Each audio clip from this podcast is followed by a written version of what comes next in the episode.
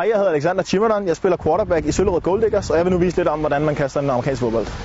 Der er to måder, du kan gøre det på, mere eller mindre. Du kan holde på laces, og du kan holde på ikke laces. Laces, det er snøren her. Jeg kan bedst lide at holde på laces, så har du mere kontrol over den. Når du holder på den, så skal det ikke være helt vildt hårdt.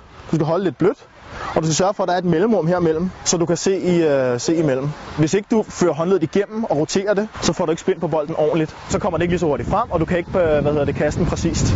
Du ruller bolden af fingrene, så det vil sige, at du ruller den, og det sidste, der slipper hvad hedder det, bolden, det er din pegefinger. Så du ruller den af, og det får den til at rotere ordentligt. Det er ikke bare kun at bevæge armen, når du kaster den. Du skal bevæge hele kroppen. Så starter du ned i benene. Du peger hen mod dit mål med din venstre skulder.